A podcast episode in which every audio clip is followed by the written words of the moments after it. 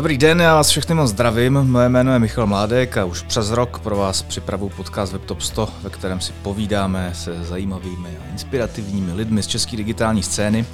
No a moje pozvání dneska přijal Petr Srna. Ahoj Petře. Ahoj Michale. Petr je původně vyučený herec a moderátor, takže já to dneska budu mít strašně těžký, protože eh, tady proti mě sedí profik. Eh, který se v roce 2017 nebo možná o trošku dřív rozhodl, že eh, založí svoji vlastní eh, digitální lomeno influencerskou agenturu. Ta agentura se jmenuje World of Online, narostla na nějakých 14 lidí aktuálně. 20 lidí. Už, už, tak, tak to je jako ex- exponenciální růst, dobrý. Specializujete se, jak už jsem říkal, na influencer marketing. Eh, takže influencer marketing bude jedním z nosných témat tohoto rozhovoru samozřejmě.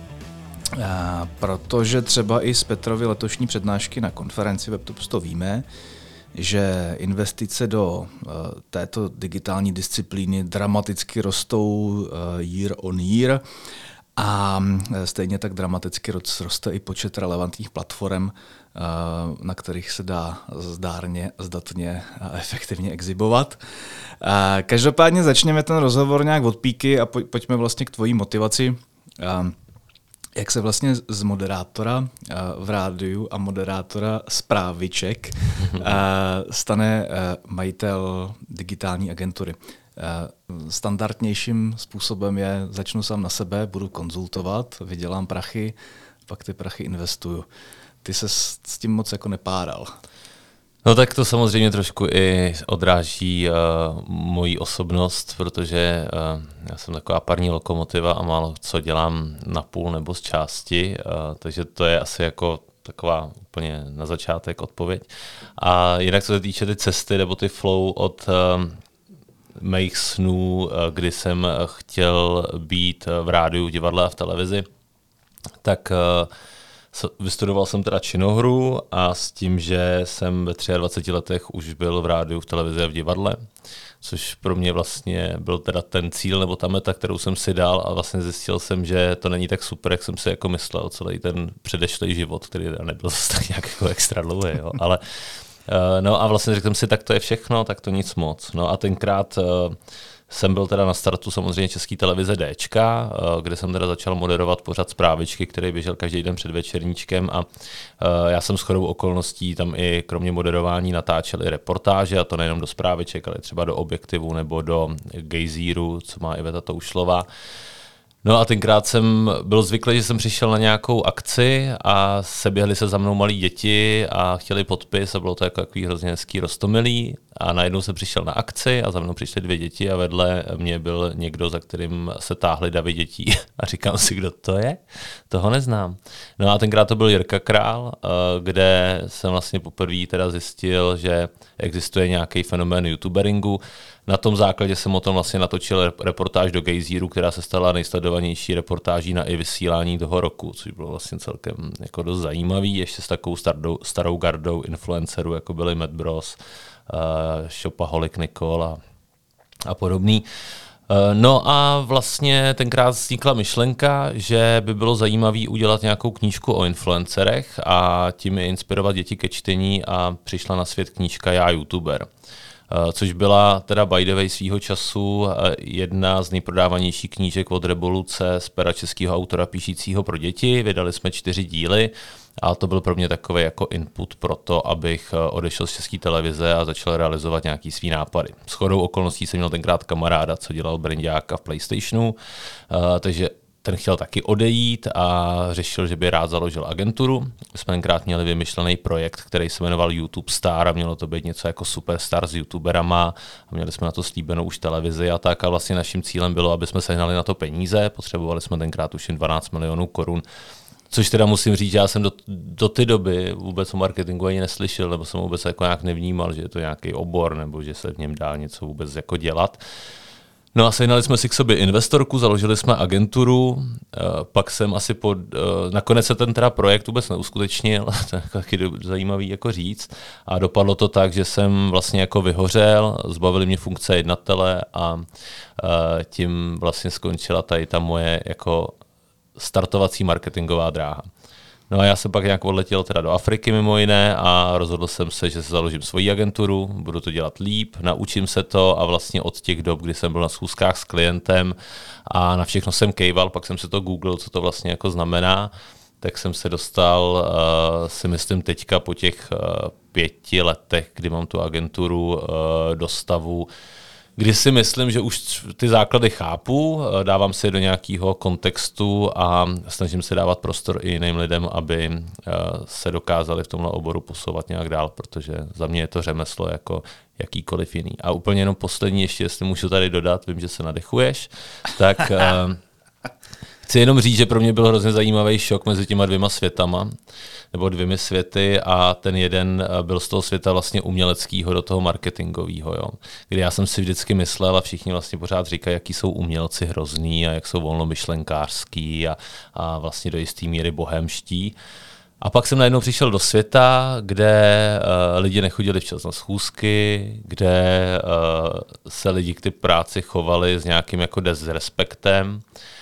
Což bylo vlastně celkem zajímavý, protože já neznám jedinýho herce, který by nepřišel včas na představení nebo chodil pozdě na zkoušky. Takže to byl pro mě nejtvrdší asi náraz s realitou, když jsem vlastně měnil tyhle ty dva světy. Člověk by řekl, že jsou si ty světy dost jako podobný. A že, oni jsou. Že tam ty ega jako hrajou v obrovskou roli v obou dvou těch světech. Určitě jsou. Ten rozdíl hlavní je asi v tom, že to, co mě trošku vadilo na obecně herectví nebo moderování, tak bylo, že všechno to bylo jenom jako o tobě. Jo? Takže vlastně jakákoliv kritika tvýho pracovního výkonu se vázala přímo k tobě, ke tvým schopnostem, tvýmu talentu, který se hodnotí jako velmi subjektivně a tak dále, zatímco hmm. mám pocit, že tenhle ten jako svět, který už je víc založený na nějakých tvrdých datech a, a nějakých jako skutečných, jako reálných vědomostech, nejenom na těch soft skillových, tak je pro mě jako mnohem hmatatelnější.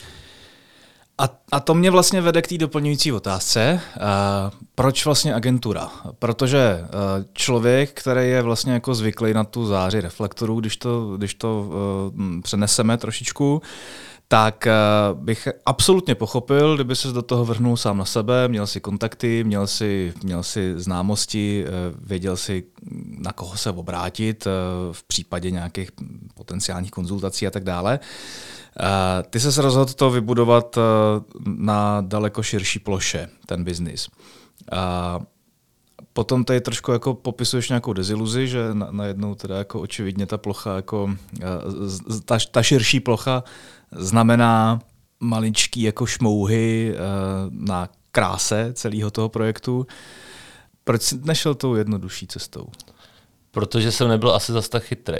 Já jsem vlastně uh, byl freelancer od svých 18 let, od doby vlastně, kdy to šlo a byl jsem na sebe a pro mě to jako znamenalo uh, nikoli v to, že můžu dělat, kdy chci, ale že vlastně musím dělat pořád a chtěl jsem něco jako budovat. A nutno říct, že jsem se určitě první uh, třeba dva a půl roku ty agentury, možná až tři, jako choval vlastně pořád jako freelancer a uh, lidi kolem mě jsem jako i dostavil vlastně, protože jsem si jako nedokázal, no si nezval jsem nic jiného do té doby. Jo. Já jsem nikdy samozřejmě nebyl zaměstnaný v nějaký firmě, že bych byl jako zaměstnanec. Samozřejmě potkal jsem se s institucemi typu Česká televize nebo TV Nova, kde to fungovalo trošku jako víc korporátnějc, ale eh, jako nerozuměl jsem tomu ještě tak.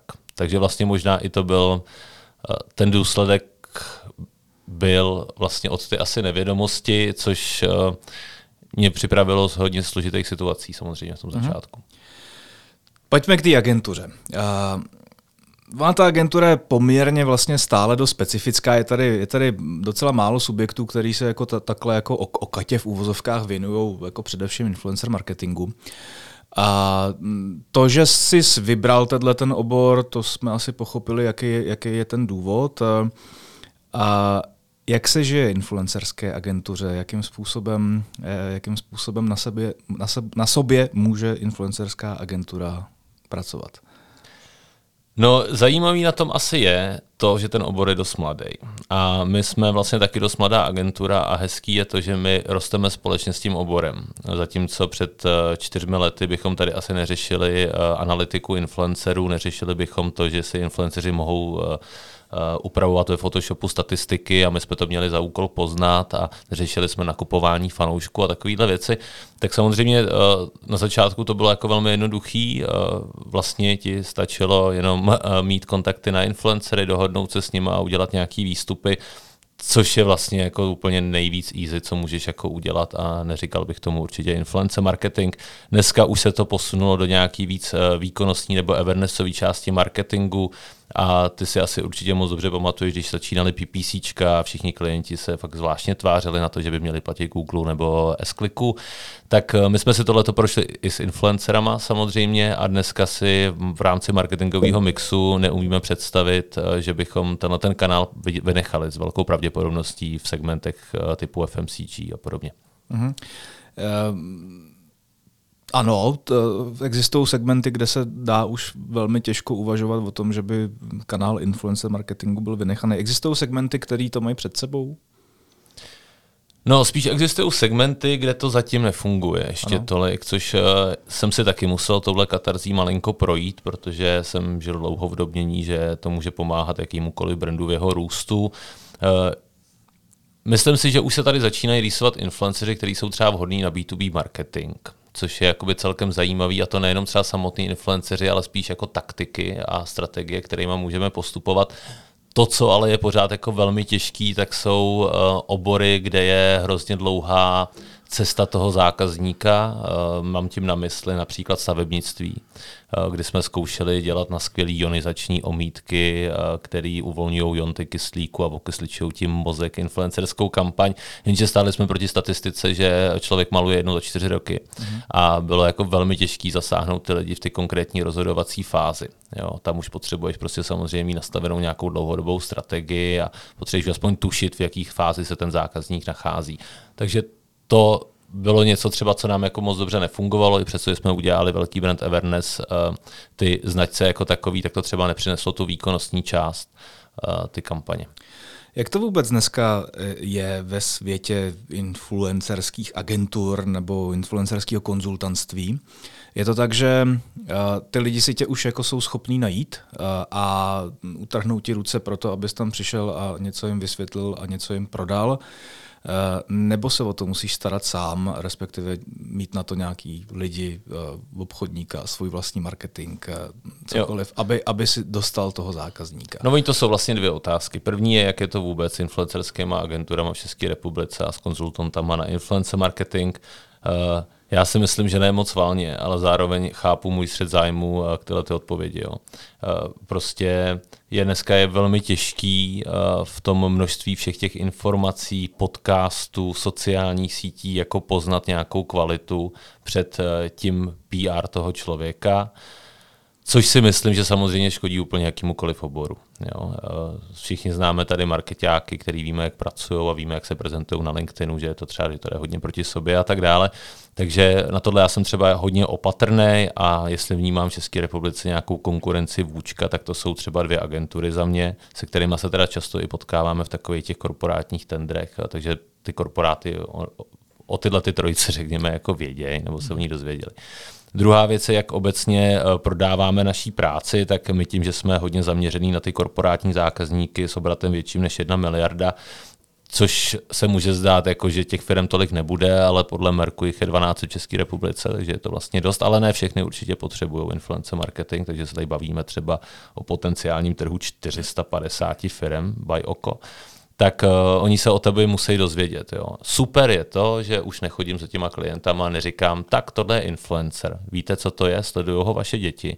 To už dneska není pravda, dneska už každý ví, kdo je influencer, dokonce už je nesledují jenom děti. Už i uh, moje babička má svý influencery, což je jako fakt hustý. Takže v tom se to jako hodně posunulo, ale samozřejmě pořád musí fungovat nějaká akviziční část toho obchodu a to je to, že vlastně o sobě jako dáváš těm brandům vědět a doufáš, že se trefíš do toho momentu, kdy uh, je to u nich nějaký nosný téma. Co ti v tomhle smyslu funguje nejlíp? No když pomenu takovou tu spíš jako retenční část typu, že dostaneš reference od někoho, což je samozřejmě vždycky nejlepší a ono v těch korporátech ty lidi sedí vedle sebe, takže si to jako řeknou, s kým jsou a s kým nejsou spokojení, uh, tak mě asi nejvíc funguje nějaká prezentace About Us, kterou asi mám a zároveň uh, já si potřebuji s tím člověkem hodně sednout na té lidské stránce. Jo. Já samozřejmě nejsem taky moc jednoduchý člověk, uh, jsem hodně upřímný a myslím si, že uh, v roli agentura klient uh, obě dvě ty entity sedějí na stejné straně stolu. Já začínám většinou mapováním těch chyb, protože si myslím, že to je úkol agentury, jako nacházet problémy a přicházet s těma řešeníma pokud mám na druhé straně uh, brandáka, který, uh, kterýho se to osobně dotýká, protože tam je 20 let a mám těch docela do zkušeností takovej a vlastně není schopen jako ty chyby uznat nebo se o nich nějak jako bavit, tak to je samozřejmě moment, kde to jako vůbec nefunguje. Jak moc to stojí vlastně celý na tobě? Eh, ve smyslu, jdeš do výběrového řízení, jak moc si ta agentura nebo ten zákazník, pardon, kupuje, kupuje Petra a jak moc si kupuje Vůčko? No co je super a malinko to teda navazuje na tu předešlou diskuzi, tak v momentě, kdy jsem se k té agentuře choval jako freelancer, tak to bylo vlastně celý de facto na mě. Já jsem si k sobě bral de facto jenom exekutivce, kteří dělali to, co řeknu. Dneska už jsme úplně, myslím, v jiný dimenzi díky těm lidem, který mám kolem sebe a eh, nebo který v tom vůčku jsou a eh, vlastně už se stalo před čtyřma měsícema jsme třeba vyhráli velký tender na Škodovku a já jsem vlastně v tom nebyl vůbec nijak zapojený a všechno to udělali eh, u nás vůčáci a to je teda, to byl pro mě opravdu jako první pocit, jako že aha, tak tady to je fakt jako firma a nejde tady už jako vůbec o mě jak jsi to, jak jsi to kousal, jak jsi to žvejkal. Uh, no, že, úplně že, s radostí. Že, že, že v tom nejseš. To.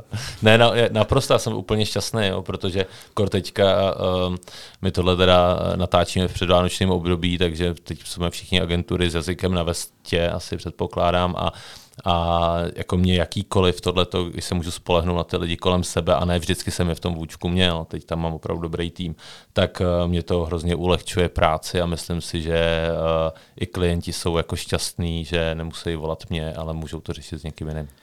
Tak a zkus mi trošičku jako, jako člověku neznalému samozřejmě vysvětlit, eh, v čem vlastně spočívají ty jednotlivé kompetence v rámci té influencerské agentury. Já si to totiž představuji dost jako hurvínek válku. Jo? A máme nějaký influencery, máme nějakou databázi, to znamená, uh, musíme jim občas někam jako zalíst a pak tam odsaď zase vylíst. A, to se to představuješ teda opravdu jako hurvínek válku.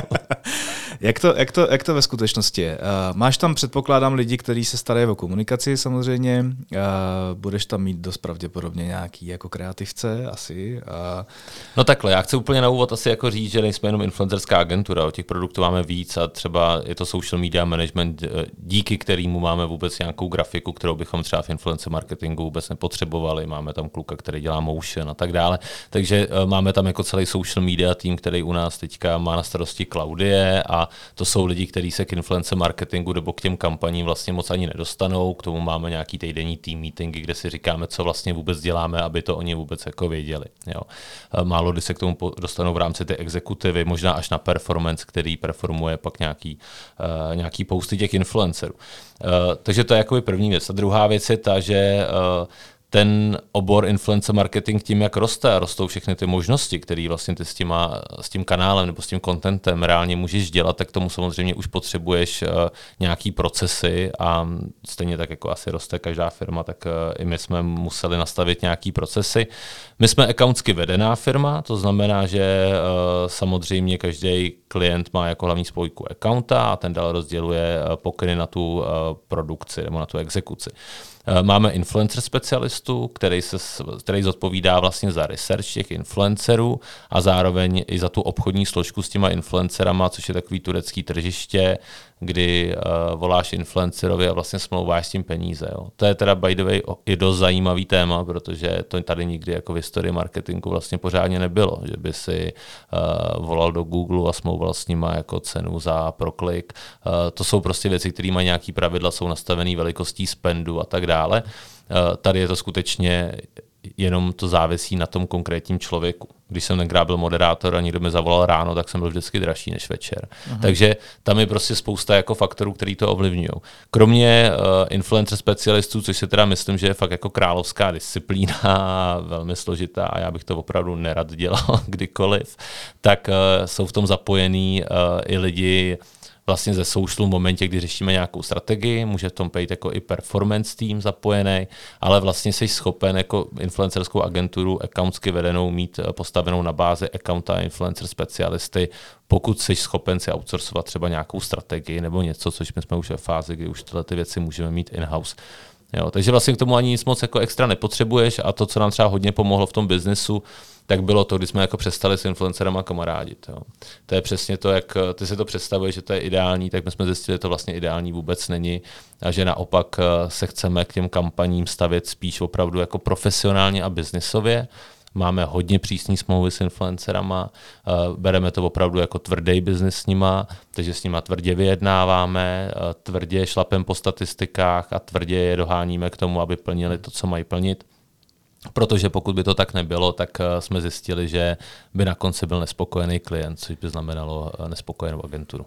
Jak vůbec jako probíhá to losování toho, kdo je pro ten daný projekt ten úplně nejideálnější influencer? Těch lidí tady bude jako hodně. My, když jsme se bavili off record uh, někde na té konferenci, tak mám takový pocit, jestli si to pamatuju správně, říkal jsi, že v té databázi máte 700 lidí. No, jasně, on to jako roste, plus, plus je to minus, 700 no. Čechy, Slovensko teďka. Dneska. No. Tak, to už je poměrně jako velký balík, to je malá vesnice, eh, do toho se čím dál tím jako obtížněji šahá a, a definuje se, co je vlastně jako by ten správný člověk. Jak, jak, jak to děláte? Mm-hmm.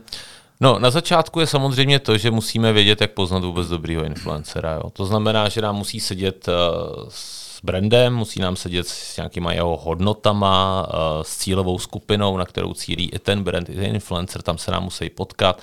Zároveň ten člověk musí splňovat uh, takové faktické věci, jako je třeba velikost engagement rateu a, a tak dále. Promiň, já tě do toho tady hopsnu. Um, to jsou věci, které vy u těch lidí nějakým způsobem máte odtrekovaný, eh, jakože eh, jo, máš tabulku a tam máš prostě oso- osobnostní rysy a jo, jo. jaký jsou, jaký jsou prostě jako jeho obory uh, zájmu, co já vím, co Jo, všechno. ty hard data, tak ty influencer specialisti vlastně jako vždycky před kampaní počítají, než toho influencera se řadí do výběru. To znamená, počítají engagement rate, koukají se na ten jeho feed, zároveň my máme interní CRM, který jako se o něj ho nějak jako budujeme a pořád nám bobtná a tam vlastně najdeš i takový takový softové informace od jiných kolegů, jestli s tím ta spolupráce byla dobrá nebo nebyla. Můžeš toho influencera přesunout na blacklist, to znamená, že s ním nikdy nebudeme spolupracovat. Zároveň můžeš ho tam ratingově ohodnotit hvězdičkama interně, že byl vlastně opravdu dobrý, cena versus výkon. Eh, to je i zajímavý v tom, že jsou tady tak agentury, které třeba exkluzivně zastupují nějaký influencery, což je podle mě naprostý střed zájmu. Že? Tvým cílem jako agentury na influencer marketing je získat co největší výkon za co nejmenší peníze. V momentě, kdy budeš exkluzivně zastupovat nějaký půl influencerů, tak tvým cílem bude získat za co nejvíc peněz, co nejmenší plnění. Takže i to vlastně určitě do jisté míry hraje roli. No a já klientům samozřejmě často říkám, že uh, i přesto, že oni se to dělají in-house a mají třeba pocit, že by mohli na tom jako dost ušetřit, tak uh, když pominu tu psychickou stránku, kde na tom rozhodně nemůžou ušetřit, protože je to fakt náročná disciplína, tak uh, i vlastně po ty finanční stránce máme influencery, i přestože jich je 700, tak třeba kvartálně jich může být 50, který jsou v nějakém trendu a se kterými spolupracujeme na těch kampaních. Těch kampaní děláme jako víc než 150 ročně, jo, což je prostě jako velká suma. Tak jsou tady eh, někteří, kterým třeba dáváme až miliony korun za ten rok. Jo. V ten moment vlastně my na ně máme mnohem větší cenovou páku než ten samotný klient, který by mu dal 300 tisíc korun, uh, ale samozřejmě mu nenabídne třeba tu dlouhodobou spolupráci a nemá tam jistotu ty práce. Kde je pro vás zajímavý influencer? Dá se to nějak jako nadefinovat? Určitě dá, je to za nás profesionál, který má právě dobrý poměr mezi výkonem a tou cenou. Jo. To je to, co tady nejvíc. My si influencera jako brandy uh, bereme v momentě, kdy chceme uh, nakoupit mediální prostor se zvýšenou kredibilitou. Uh, takže pro nás to musí být zajímavý mediální prostor pro zajímavou cílovou skupinu za zajímavé peníze a určitě to musí být zajímavá kredibilita, která eh, vlastně odargumentuje tomu klientovi třeba to zvýšený CPM proti všem těm ostatním kanálům. Jak to změříš, tu kredibilitu? Dost těžko. Uh, jeden z těch ukazatelů určitě může být engagement rate. Jo, to si myslím, že je něco, co dneska tady všichni počítáme o 106, protože je to jediná možnost, jak zmapovat nějaký dopad, alespoň předběžně toho konkrétního influencera.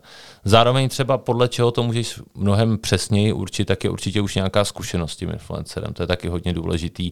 Jsou influenceři, kteří eh, s váma udělají kampaň za 20 tisíc a prodají vám věci za 4 miliony. To je prostě samozřejmě něco, kdy toho influencera chcete nabízet do kampaní, protože má evidentně jako dost rentabilní cílovou skupinu, ale pak jsou tady taky samozřejmě tací, kteří uh, neprodají nic a chtějí třeba 50 hmm. tisíc. Hmm. Takže to jsou určitě i ty zkušenosti, díky kterým můžeš poznat, jestli ten influencer je vhodný nebo ne a na to my máme lidi, kteří to de facto dělají 8 hodin denně, takže Dá se říct, že existuje nějaká skupina lidí, u kterých si můžeš být ještě před začátkem té spolupráce jistý, že to bude jako success a typicky to může být eh, tak, takový jako mamfluencerky, jo, prostě si tyhle ty maminy uh, dokážou toho prodat jako výrazně více než uh, nějaký jako geekové, nevím.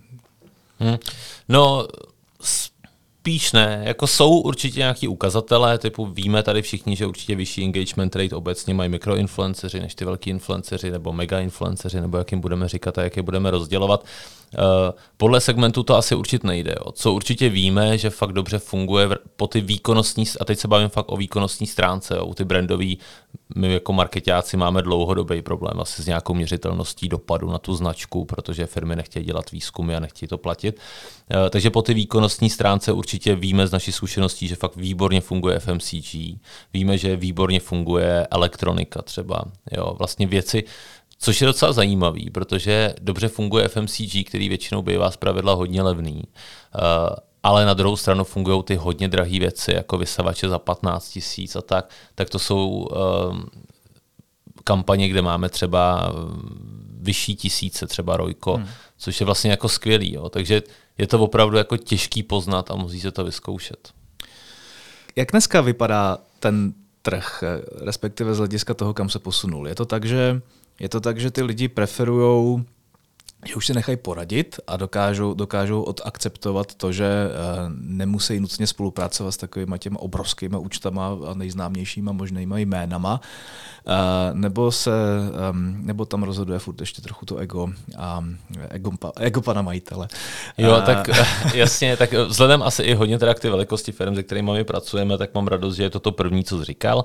To znamená, že si skutečně nechají poradit a už chápou to know-how ty agentury, která má specialisty na influencer marketing, to je fajn, jo, protože většinou tyhle ty firmy, které mají důvěru, tak už to někdy zkusili dělat sami. Jo. A je třeba zajímavý, my máme takovou sérii školení a workshopů ve Vůčku, který dá, jako děláme těm korporátním klientům a ten workshop spočívá v tom, že oni se jako na chvilku, na ty čtyři hodiny stanou influencer specialistou vlastně ve Vůčku. A my s těma simulujeme vlastně všechny fáze toho influencer marketingu od, ty, od kreativního briefu přes strategii, po research influencerů, obvolávání vlastně s tou nabídkou tomu influencerovi, odmítnutí, přijmutí, smlouvání, potom jako nějaké reportování, samotnou exekuci.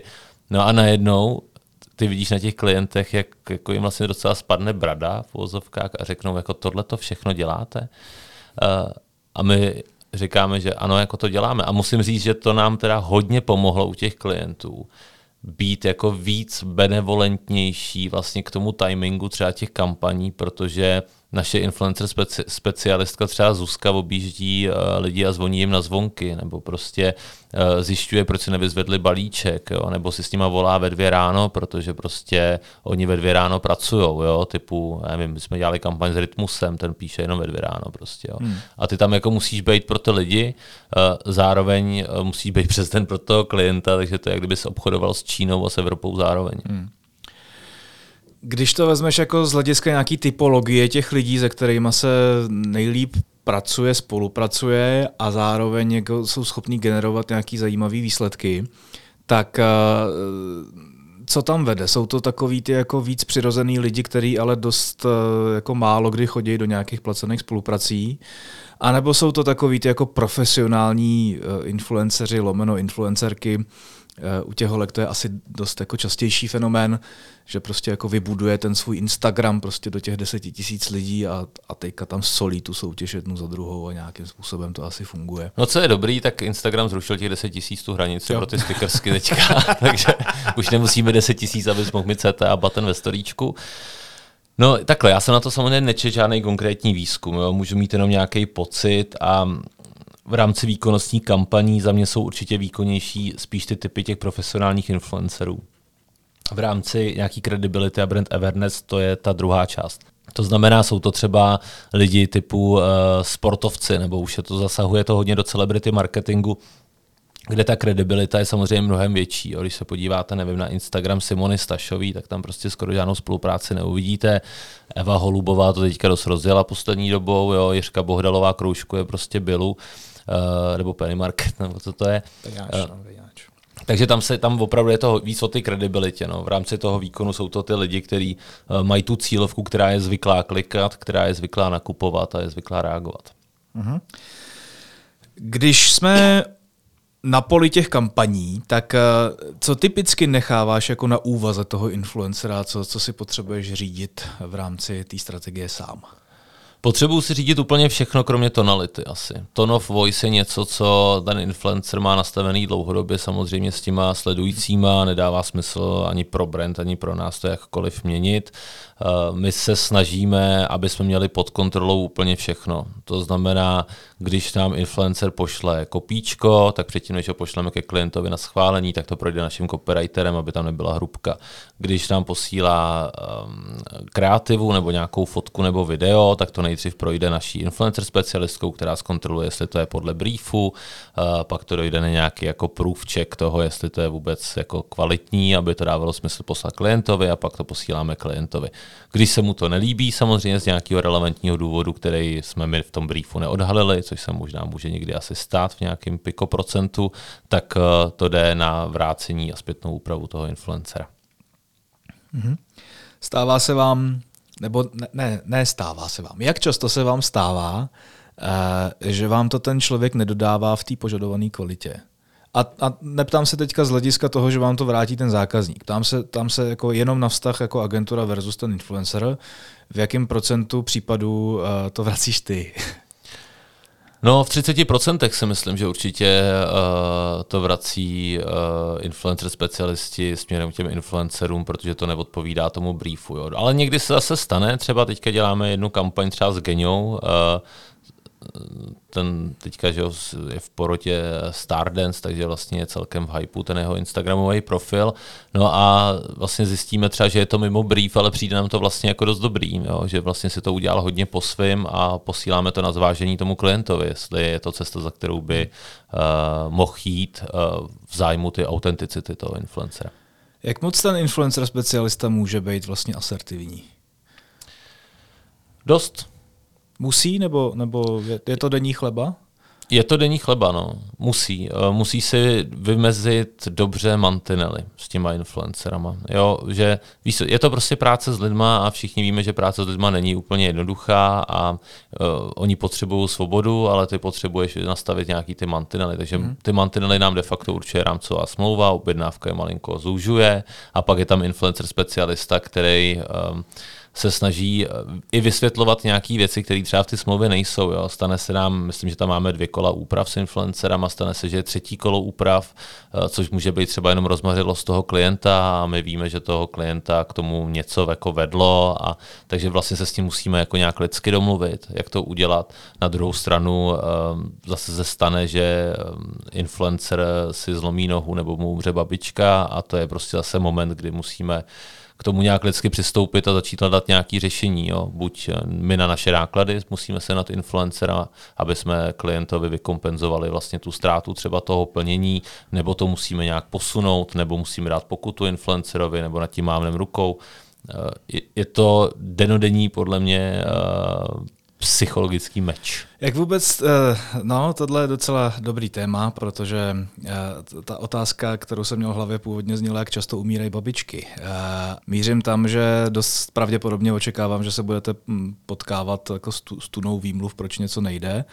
Kdy ten člověk, který s tím vaším influencerem komunikuje, musí jako vytáhnout drápy a říct, hele kámo, tohle to ti nežeru. No to asi hodně záleží uh, samozřejmě na ty konkrétní situaci a na zodpovědnosti v rámci toho konkrétního projektu. Jo. Já jako nutno říct, že třeba 70% těch influencerů, se kterými děláme, jsou profesionálové. Jo. Samozřejmě těch 30% je víc vidět, proto o tom takhle mluvím. Jo. Hmm. Aby, aby jsme si neřekli jenom, že všichni influencery jsou nezodpovědní, to určitě tak ne. je to zajímavější. Že? Je to, je to samozřejmě mnohem zajímavější. Mám docela i vlastně zajímavou takovou historku třeba, kterou um, většinou říkám teda komorně tady do tvýho podcastu teďka. Um, to je uh, historka o tom, jak ne vždycky musí být výběr influencera opravdu jako dobře. Jo. A jsou to věci, které třeba nedokážeš ani předvídat. My jsme uh, tenkrát ve Vůčku před čtyřmi lety udělali první youtuberskou deskovou hru na světě, která se jmenovala Play, stanice hvězdou internetu. Spouštěla se velká kampaň v metru s Mindokem a potřebovali jsme na to udělat klíčový vizuál, kde jsme měli vymyšlený, že tam bude nějaký influencer držet tu hru a pod tím bude napsaný play, staň se hvězdou internetu. No a vybrali jsme si jednu tenkrát TikTokerku a TikTok byl opravdu jako na svém začátku, ona byla největší, kterou tady v Čechách jako máme a grafik jako dělal ten klíčový vizuál a píše mi, hele, ale já jsem jí Péťo někde viděl. A já říkám, no tak asi koukáš na TikTok, to asi jo. No a poslal mi odkaz na Pornhub. Jo. No a ty holce bylo 14 teda. A bylo to opravdu jako zajímavý. Takže jsme volali její mamince, opravdu nepříjemná situace, že, protože volali jsme jí teda, že jsme tohleto našli a že teda to bude muset stáhnout ještě před tím tiskem. Maminka mi řekla, no ale i špatná reklama je taky reklama. Což bylo takový polknutí pak následovalo asi. A trestní oznámení. No nic, jenom ta představa vlastně toho, že prostě tam to tenkrát byla taková celkem velká influencerská kauza, do se to jako řešilo v tom influencerském kruhu, eh, protože to tam pousnul nějaký její bývalý přítel. Eh, což samozřejmě bylo hodně neetický, ale eh, v kontextu tyhle ty kauzy, kdyby byla na plagátě stanice hvězdou internetu, tak by to dostávalo vlastně úplně jiný kontext. Takže to jenom chci říct, že vlastně ne vždycky jsou věci jako předvídatelné hmm. a úkolem samozřejmě i ty agentury na influence marketing je vlastně mapovat nějakou uh, krizovou pravděpodobnost toho, že s tím člověkem bude spjatá nějaká kauza nebo nějaký PR peklo mm. a máme tady určitě influencery, který tíhnou vlastně k těm eh, PR šokům. Jsou takový ty celebritky z VIP zpráv a podobně. Mm. A uh, seš občas někdy v situaci, uh, kdy ten šok potřebuješ? Jako brand? Mm. No určitě. Tak uh, všichni si a samozřejmě nevím, jestli to je úplně přesný příklad, ale všichni si pamatujeme, když vstupoval na český trh XXX Lutz, a všichni si vzpomínáme na tu židličku s tou holkou, co zpívala falešně XXX, Lutz, ta, ta, ta, a vše, všechny nás to štvalo. Samozřejmě, eh, co je zajímavé, tak já jsem teda četl nějakou studii o tom, že vlastně to Lucu nepomohlo, že do teďka z toho lidi pamatují a má to negativní konotaci vlastně s tím brandem, eh, ale přesto Everness jako opravdu dobrý. Jo. Hmm. Takže samozřejmě záleží na produktu, záleží na pověsti ty firmy a na tom, jako co chce dělat, ale samozřejmě pokud chcete, aby se o vás jako vědělo velmi rychle takovým instantním způsobem, řekněme, a neřešíte uh, tolik asi nějakou jako dlouhodobou budoucnost ty společnosti, tak si to umím představit. Tak já, já, se, já se teďka trošičku vrátím směrem do toho vztahu agentura versus ten zákazník. Uh, a vy děláte poměrně logicky pro uh, takový ty jako větší FMCG značky, uh, typu jako L'Oreal, typu jako Nestlé, že, takovéhle věci. A už se dostáváte do situace, kdy vás uh, oslovují firmy, které jsou výrazně menší, které prostě těch lidí mají 200 třeba a už si jim to trošku přerůstá přes hlavu a ne, ne, nevědějí si rady, jak dál? Dostáváme, no. My teďka jsme v takový i v nepříjemnějším období, kdy fakt třeba odmítáme 70% těch poptávek, protože to třeba nesplňuje to, tu cestu, kterou chceme jako reálně jít. Jo. Ne, že bychom se obecně bránili menším firmám, ale uh, Já z mých zkušeností je to většinou víc starostí než radostí, mm. jo, abych byl jako naprosto upřímný. Uh, většinou tam má opravdu silnou pozici ten majitel a jeho vlastní názor. Je těžký ho přesvědčit na základě statistika dat, ale zase to bude určitě hm, hlavně o tom člověku, ne o té firmě asi jako takový. Uh, stává se to, no. Stává se to a oni, vlastně většinou ty klienti v této fázi jako zjišťují, že jim nestačí psát do, di- do directu těm influencerům a nabízet jim nějakou barterovou spolupráci. Stane se nám třeba častokrát, a to je taky docela zajímavý a poslední dobou docela běžný, že přesně si voláme s nějakou takovouhle firmou, děláme jakýsi jako audit a ptáme se, jak teda s těma influencerama spolupracují. Oni říkají, no, že za poslední dva roky jako spolupracují jenom barterově, že jsou jako love brand a tak.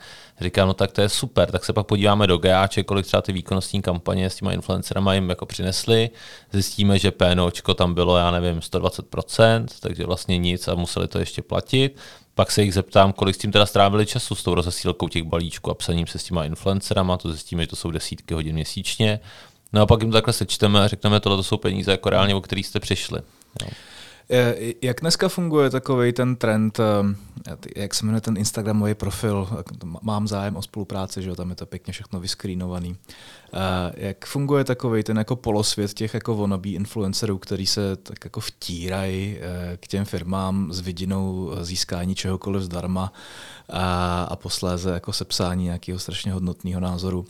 A dokážou se ty firmy tomu bránit nějak, nebo, nebo spíš? Funguje, ještě... brání se, brání se většinou ignorací těch věcí, ale uh, nutno říct, že spousta těch uh, firm jim asi na ten špech skočí, protože ona jako cena nějakého produktu a poslání asi není nic jako velkého na toto jako vyzkoušet. Uh, Teďka je takový zajímavý taky trend a to je skrývání engagementu. Jo. Na Instagramu to si zase všimnul, že uh, u někoho nejsou vidět lajky ani komentáře tomu bych se teda hodně vyvaroval, jo, protože to je většinou nějaký důvod, který, nebo ty nejsi schopen si spočítat ten engagement rate, to je ten problém. Já jo. si to tam jako můžu sám přepnout, jestli, to, jestli chci, můžeš, aby to můžeš. bylo... Aha, dokon, to je, dokonce to, nemusíš, to nemusíš u celého profilu, ale můžeš u jednotlivých aha, příspěvků. Uh, hodně to třeba dělají právě ty větší influencery u těch spoluprací, což jako nechápu, proč my se jim to snažíme rozmlouvat a teďka vlastně influencery, kteří si skrývají engagement, tak do těch spoluprací zpravidla nebereme. Okay. Eh, často se to přesně děje u těch uh, influencerů, kteří mají nakoupený ty fanoušky, dokonce si pak zkreslují přesně ve Photoshopu ty statistiky, takže probíhá taková, takový podvod, řekl bych, na uh, brandáky, který třeba tomuhle jsou schopní jako naletět, že si někdo udělá na Instagram jejich fotku hmm. a nepřinese to vůbec nic. Existují nějaký vyřčený, zjevný jako v komunity influencerů, ve kterých se navzájem podporují a, nějakým způsobem navyšují ty, ty rejty, které by... No určitě jsou nějaké skupiny jako follow za follow a takovéhle věci, ale to si myslím, že je hrozně minoritní. Co je teda zajímavý a dost to vnímám, tak si já teda osobně myslím, a může to být taky tím, že nejsem součástí samozřejmě ty komunity, ale mám pocit, že uh, alespoň tady v České republice ty influenceři si mezi sebou moc nepovídají. Jo. Mm. Všichni, je to taková jako solo dráha, jako zajímavá, samozřejmě je tady nějaká stará garda lidí, kteří asi uh, se znají z těch eventů a z těch jako influencerských nebo youtuberských akcí. Uh, nemyslím si ale teďka, že by tady jako existovala nějaká facebooková skupina jako influencerek, který se teda jako nevtírají ale jsou nějak jako reálně dobrý a spolu by se třeba nějak edukovali nebo inspirovali do zahraničí, to ne. Hele, a když si to vezmeš z hlediska, to je dobrý téma, a když si to vezmeš z hlediska jako stará garda, nová garda a do té staré gardy můžu jako šoupnout třeba mačetu že jo, a podobný lidi, mně to připadne, že ta stará garda se proti té nové gardě dost jako vymezuje a e, že ty lidi, kteří vzešli z toho jako prvního influencerského boomu, tak eh, dost ehm, se od toho snaží jako odstoupit od toho světa. Tak nějak mi to připadne, že v životě každého podobného jako youtubera, řekněme, přijde nějaký moment, kdy si řekne, že už je dospělej a, a že teďka jako mu to za ten povyk nestojí a, a vlastně jako nedokážu rozklíčovat, čím to je. No za mě to je taková jako podobná pozice, jako když jsi 90 marketák a přišel digitál. Jo. To prostě něco tak jako přijde. Prostě trh je větší, trh se otevřel, naopak už influenceři, který prostě se tady tenkrát ty starý gardy mohli říkat opravdu jako nesmyslný peníze, protože jich tady bylo 8, takže vlastně ten trh byl jako pro ně mnohem větší, než uh, reálně uh, byli schopní jako odbavit. Tak teď se to jako samozřejmě logicky rozmělňuje, uh, určitě stoupá jako o investice do influencer marketingu, ale stoupá teda i ten samotný trh jako a počet těch influencerů. Jo. Takže za mě je to spíš něco, že je spíš dneska těžký jako hledat hranici mezi tím, jako jestli už seš nebo nejseš influencer. Pro nějaký lidi uh, to může být, si myslím, i dost jako osobní označení. Uh, a bojí se třeba potkat s realitou, ale myslím si, že ta stará garda, jestli tady bavíme opravdu o těch jako za, za, začínajících lidech, typu právě tady Falenka, Jirka Král, prostě, já nevím, Vaďák a tak dále, což byli jako hlavně jako ty youtubeři, jako jeden z těch tady prvních, tak uh, většina z nich se přizpůsobila, jsou pořád na Instagramu, mají třeba nižší engagement rate, ale přes pořád je to 10 tisíc lajků na příspěvku ze 600 tisíc fanoušků.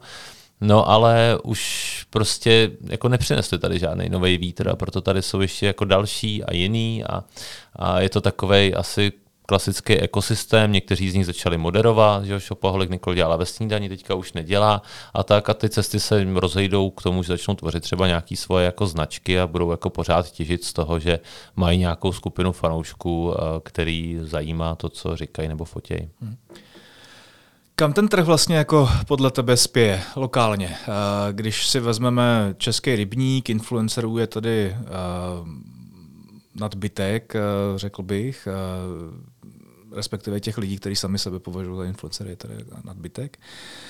A jak se to bude vyvíjet z hlediska platform, který začínají, který dávají smysl a který nedávají smysl? A, a z hlediska, řekněme, lidí a o něch zmíněných komunit, který dávají a nedávají smysl. Hmm. Já to vidím vlastně dost pozitivně. No. Já to vidím tak, že klesnou uh, ceny za ty influencery, hmm. což jako dává vlastně ekonomický smysl. Uh, protože jich tady bude mnohem víc, bude tady i mnohem víc těch platform. Myslím si, že bude pořád víc potřeba uh, tomu přistupovat jako strategicky a určitě nějak performovat ty uh, příspěvky a investovat do nich mediální rozpočty a, a cíly, ta různě si půjčovat cílové skupiny a retargetovat a tak dále. Takže myslím, že to bude mnohem víc jako odbornější disciplína a bude víc vidět, když to děláš dobře a ne. Uh, zároveň a to bylo vidět vlastně na ty přednášce WebTop 100, kdy jsem ukazoval přesně počet navyšujících se platform nebo agentů, kterých se zabývají, zabývají influence marketingem, bude stoupat i konkurence v tom našem prostředí. Uh, já jsem teďka s chodou okolností minulý týden jsme měli takový uh, velký interní meeting, kde jsme řešili vlastně to, jak se dlouhodobě připravit přesně na nárůst jako konkurence v influence marketingu. My to hodně řešíme a budeme se snažit jako využívat všechny ty nové nástroje, které jako na ten trh přicházejí, protože v momentě, kdy tady bude konečně nástroj, který bude schopen v kampani s více influencerama najednou počítat unikátní reach třeba a um, vlastně najít překryv těch jednotlivých profilů, tak v momentě, kdy to tady bude mít první agentura, tak se žere vlastně celý ten trh, protože to hmm. bude jako zajímavý. Hmm. Pojďme to možná zakončit nějakým, nějakou, nějakým doporučením. Když se bavíme o influencer marketingu, ta best practice, kterou si myslím, že bude chtít slyšet spousta posluchačů tohoto podcastu bude stran toho, jakým způsobem si to vlastně jako celý nechat eh, eh, odreportovat, změřit, eh, co vlastně považovat za úspěch, co nikoliv, jak moc velkou roli tam hrajou čísla a jak moc velkou roli tam hraje pocit a tak dále to je strašně jako obrovský téma, na který bychom se tady mohli bavit tři hodiny samozřejmě, ale jak tě tak znám a jak jsem to slyšel na té přednášce, tak to dokážeš jako vy, vy, vysekat poměrně jako efektivně. Co bys našim posluchačům doporučil? Na co se koukat a co, na, co nedává smysl? No, určitě první věc, co bych doporučil, tak je uh, si najít jako někoho, kdo tomu nějak rozumí. To je asi jako obecně, to platí v celém digitálním marketingu. Nebo se vzdělávat samozřejmě pravidelně. Uh, takže to je první věc. Druhá věc, takový ty jako jednodušší věci. Uh, základní je se určitě odprosit od nějakých jako subjektivních osobních pocitů. Jo. Je dobrý si uvědomit, že 90% marketáků je v Praze, 90% zákazníků mimo Prahu, jsme všichni tady v nějaké jako bublině předpokládám, že většina podcastů bude asi z Prahy. Uh, takže vlastně zmizet od těch svých osobních pocitů a nevidět za influencerem jako nějakou osobu, uh, kterou vy jako osobně máte rádi, ale spíš se na to dívat opravdu z pohledu toho, co to přinese reálně tomu brandu nebo tomu vašemu produktu. Doporučuji taky nezapomenout investovat do těch výzkumů. Já vím, že to říkáme všichni a říkáme to pořád a nikomu se těch 200 tisíc za ten výzkum dávat jako nechce, ale je to určitě jako jedna z těch věcí, které vám ušetří do budoucna hrozně moc peněz. Eh, ty věci, které si hlídat konkrétně na influencerské kampani, je samozřejmě CPM, to je za mě úplně primární metrika v influencerské kampani, která jako běžně bývá kolem 250 korun. Eh, samozřejmě existují důvody, proč by mohla být vyšší a proč by mohla být nižší. Vyšší v momentě, kdy toho influencera skutečně chceme nebo vidíme tu jeho hodnotu v něčem jiným, než jenom to postování. Typickým příkladem můžou být módní návrhářky třeba, který nám k tomu ještě něco navrhnou. Eh, kromě toho, že jenom postujou. Eh, ta další věc je určitě engagement rate. Eh, když se budeme o těch jako hardových metrikách, tak určitě nebrat influencery do spolupráce, který mají engagement rate nižší než 3%. Většina už korporátů má vlastně stanovenou tu hranici na, na 3%. Já si myslím, že 5 je takový jako ideál tady v České republice. Podle toho vlastně rozstřídíte plén od sémě. A No a samozřejmě je další věc je přemýšlet vůbec jako nad tím jako contentem a nad tím obsahem nějak jako víc strategicky. Jo? Nespolíhat na to, že nás tady spasí influencer marketing, to určitě nespasí, začít uh, přemýšlet nad tím, jak ho implementovat do mého social media managementu, jak ho implementovat třeba do retailu, to může být taky jako velmi zajímavý, propojovat to s nějakýma živýma eventama. Tenhle ten rok uh, přijde eh, IG live shopping, to bude taky jako velký happening pro, pro FMCG a tak dále, takže spíš opravdu se těma věcma zamýšlet víc uh, do široka, nevěřit uh, každému expertovi na cokoliv, ale trošku si to jako i benchmarkovat ten názor třeba někde jinde a určitě se nebát utrácet peníze za konzultace, protože to jsou investice než utracené peníze. Hmm. Tak díky za spousta dobrých postřehů a rad. A obligátní dvě poslední otázky. A ty jedna, nějaký plány. Uh, Určitě už máš eh, skoro do, dovyvinutý ten nástroj na měření uh, uh, engagementu, který z vás udělá uh, hegemona na trhu. No plány. Plány jsou takový uh, asi vzít co největší kus toho trhu tady, protože si myslím, že tam je velký potenciál. To je asi jako první plán. Druhý plán je budovat Vůčko jako místo, kde jsou lidi nejenom šťastný, ale je to nějaký inspirativní prostředí pro ně a nebojí se vzdělávat a chtěl bych mít ideálně nejchytřejší lidi eh, na tom trhu prostě a jako jít se zatím. No a samozřejmě eh, asi další plán je si brďo, být šťastný asi no. Yeah. to bych si přál, to bych si přál. A jsem šťastný, takže dobrý.